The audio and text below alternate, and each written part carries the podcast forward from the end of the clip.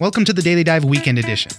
I'm Oscar Ramirez, and every week, my producer Miranda and I explore the top stories making waves in the news, and some that are just plain interesting.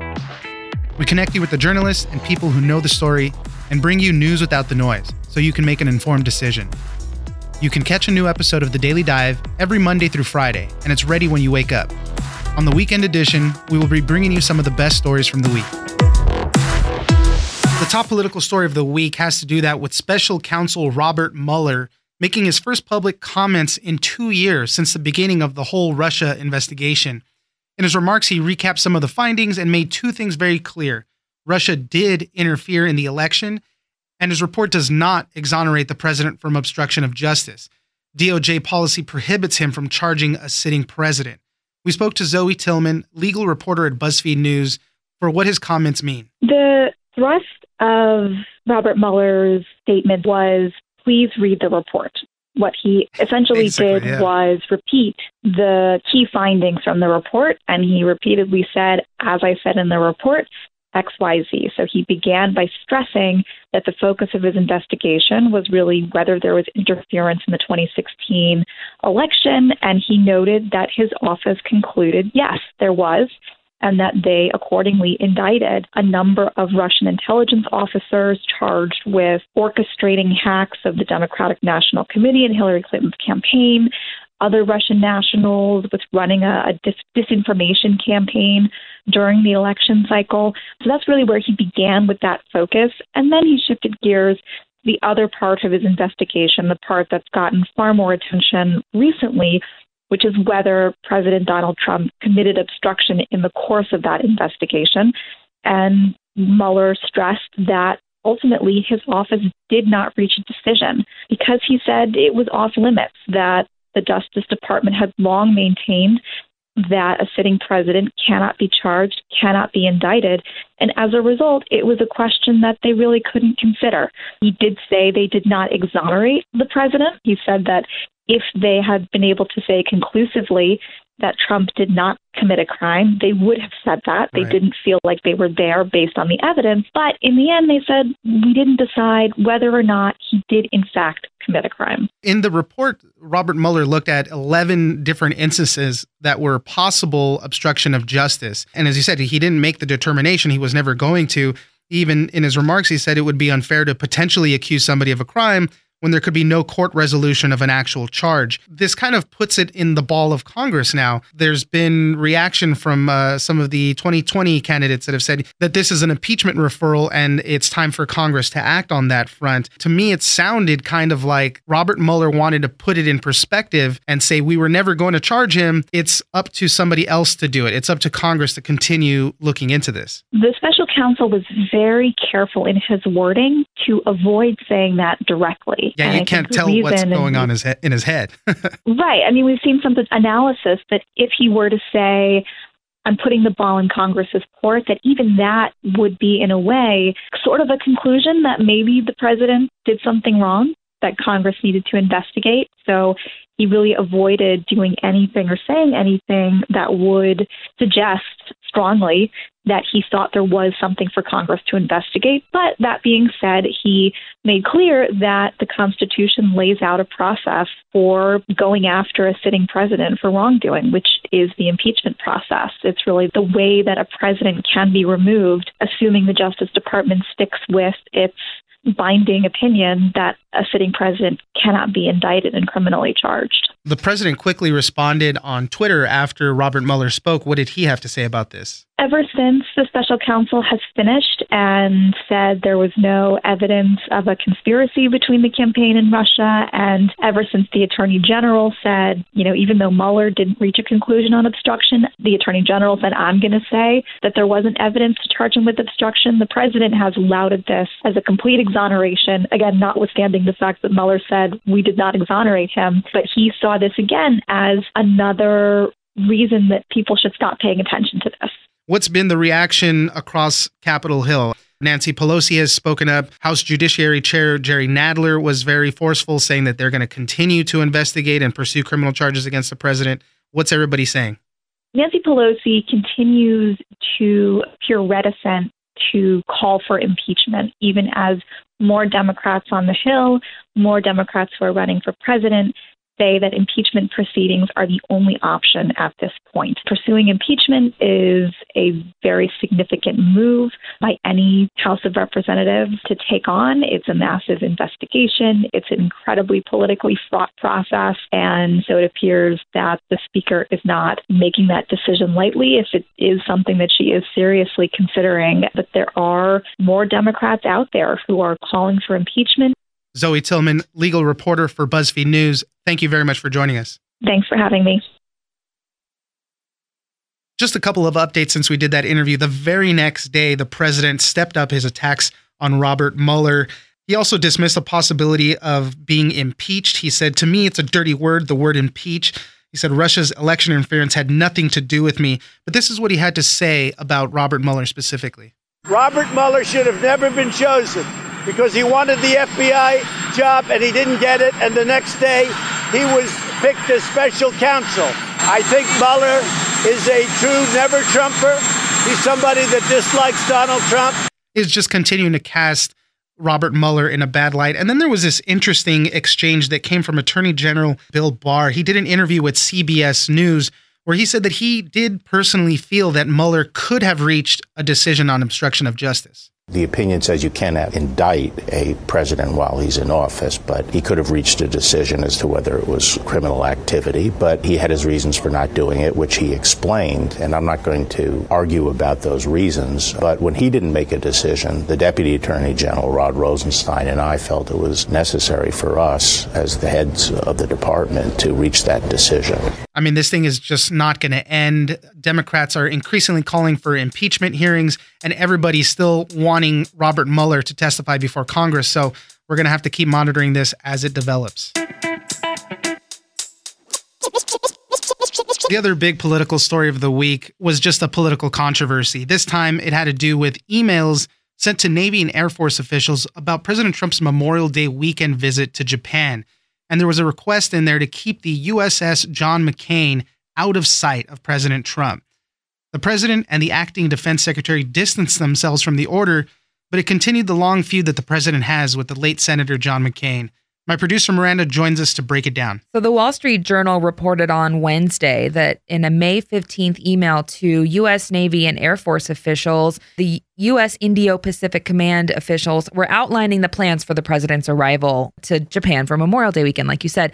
And this was based on different conversations that they'd had with the White House Military Office and the Seventh Fleet of the U.S. Navy's. So this was all basically just their itinerary. What can yeah. we expect? This is our what we need. The advance team goes and checks it out, and everything's got to be in the right position. The podium's got to be here. It's just all the logistical situations they got to take care of. Right. So in that list was a directive that while the president was expected to speak on the USS Wasp ship, apparently the USS John McCain ship is visible. They're all docked in the same area. And so one of the directives was that USS John McCain needs to be out of sight. It was point three on the list. So later in the email chain, an official wrote, please confirm that number three will be satisfied, meaning that they were hammering home the point right to not let President Trump see the USS John McCain. These emails have all been confirmed. The Wall Street Journal got a hold of them. The Associated Press has confirmed them with other Pentagon officials. So these emails have been set there.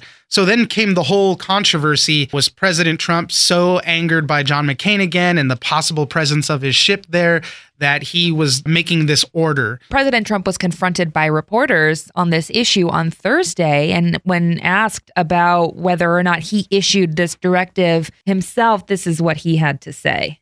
John McCain, I wasn't a fan, but I would never do a thing like that. I don't know what happened. I wasn't involved. I would not have done that. Somebody did it because they thought I didn't like him, okay? And they were well meaning, I will say.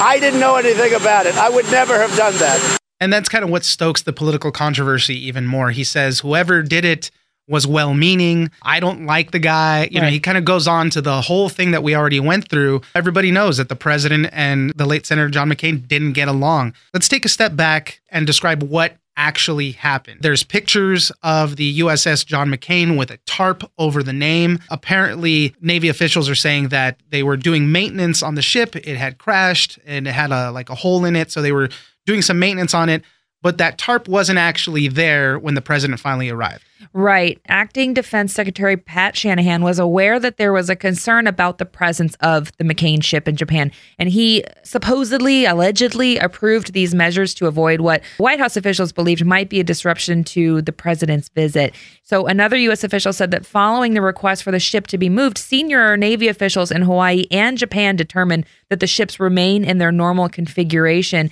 And ultimately, that's what workers on the ship did too. They put up a tarp because they said that there was a paint barge blocking view of it, but then the barge was ordered to be moved. And so the people who work on the ship said that out of respect for John McCain, its namesake, that they would never cover it up with a tarp or try to hide it or diminish it in any way. Acting Defense Secretary Pat Shanahan also was asked about this. He just flat out said that I didn't know anything about it. He didn't approve anything and that he would never dishonor Senator John McCain. I would never dishonor the memory of a great American patriot like Senator McCain.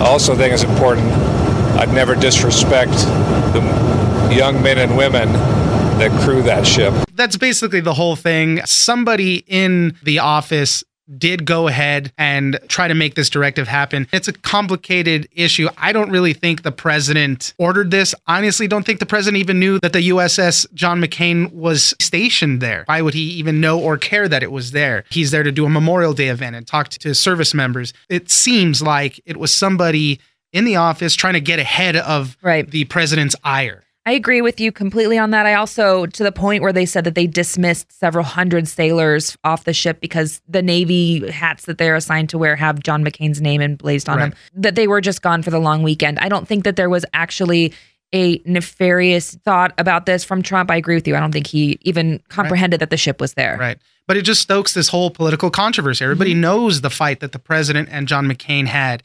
And it just amplifies there. I feel really bad for Meghan McCain because this whole controversy pops up again. She was on The View on her show and she said that the president is a child and all this stuff. It's just tough to square away. This is how Meghan McCain reacted.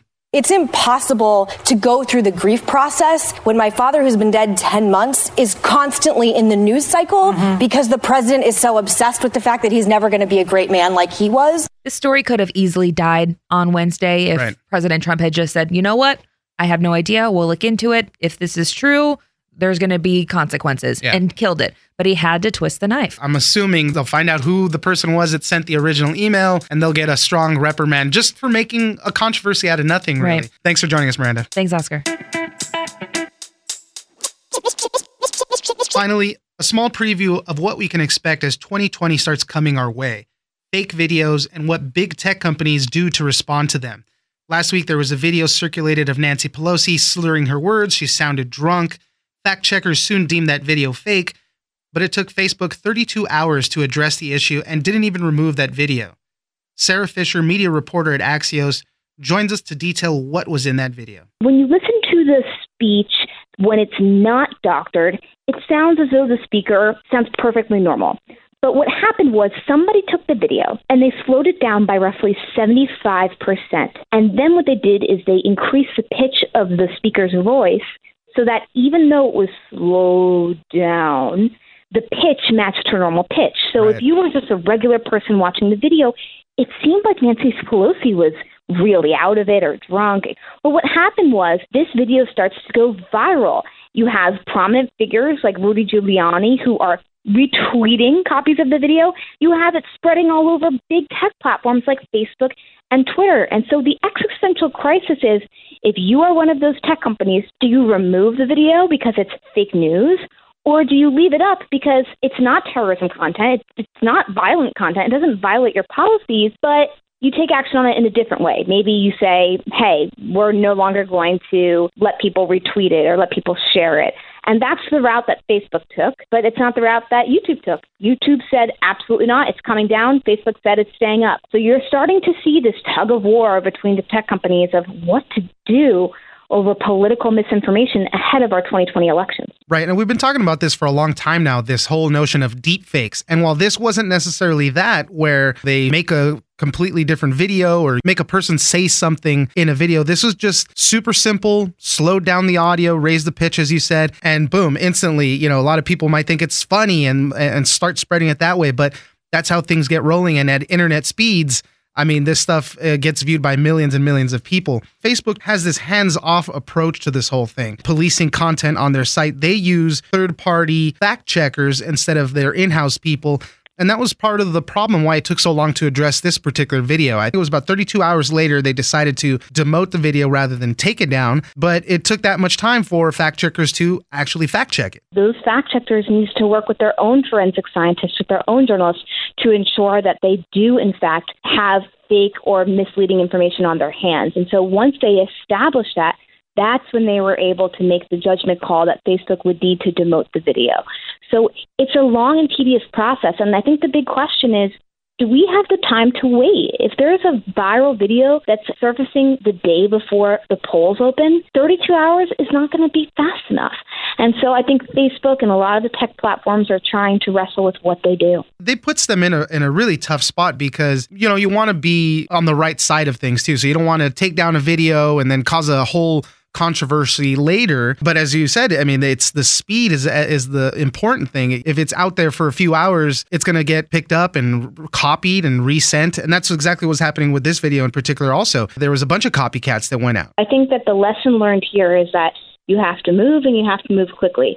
And I think that if you're Facebook and your policy is, look, we don't necessarily take things down, but we demote them so that they are not spreading fast. If that's going to be your policy, you better try to demote that as quickly as possible because what you're going to end up with is a video that goes viral and by the time you demote it, everyone's already seen it. This can go all over the place. This time it was just a video of Nancy Pelosi making her sound drunk, but this could also very well be the president that they put words in his mouth or slow him down, make him sound like he's impaired. We know how the news cycles work. All of a sudden, then uh, one of the news channels are doing segments on whether this certain politico is is impaired or whether they should continue serving. You know, they sound drunk. You know, how crazy are they? It just takes moments for that stuff to really happen. Critics of Facebook saying that they need to be more proactive about it and delegating it to these third party fact checkers isn't the right way. But if these fact checking organizations are already working on this, maybe that makes them the best people to flag this stuff at least. It's a hard one because Facebook could make these judgment calls in house if they hired editorial experts, but they don't want to. They don't want to be in the news business. They don't want to provide discretion over content, especially of this nature. So they would rather outsource it to third party fact checking sites. And the problem with doing that, though, is that those third party fact checking sites don't have the resources that Facebook does. And so the reason it took them 32 hours to be able to assess this video and determine whether or not it truly was doctored is because they don't have 25,000 employees globally with thousands of engineers who could help them get through this in a matter of minutes. So it's a really fine dance. In one end, Facebook does dodge responsibility by outsourcing all editorial decisions. But on the other hand, they're outsourcing it to people that don't have the resources to move quickly, which of course makes the problem even worse. Yeah, there was a Facebook representative that did an interview with Anderson Cooper.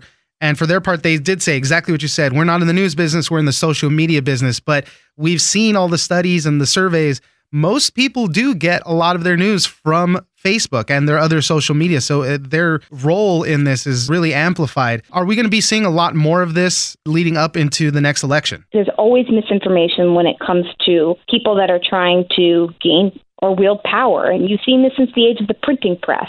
But the difference here is that it's becoming easier to manipulate the information flow because we have social media, because we have automation, and because so many people have smartphones and rely on those smartphones for news. So I definitely would expect for this to ramp up ahead of 2020.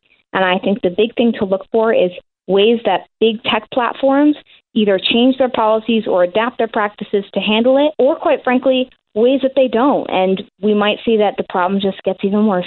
Yeah, I mean, it's tough for the tech platforms for sure, but it's just so much tougher as a consumer, as somebody who's going to be reading the news and you see something like this. What do you believe now? And it's everybody needs to do their part. And even the consumer needs to do their part and do their due diligence to not just believe everything that you see on the internet, but it, it's getting tougher and tougher. Sara Fischer, media reporter at Axios, thank you very much for joining us. Thank you so much. Don't forget to join us on social media at Daily Dive Pod on Twitter and Daily Dive Podcast on Facebook. Leave us a comment, give us a rating, and tell us the stories that you're interested in. Follow us on iHeartRadio and wherever you get your podcasts. I'm Oscar Ramirez, and this is the Daily Dive Weekend Edition.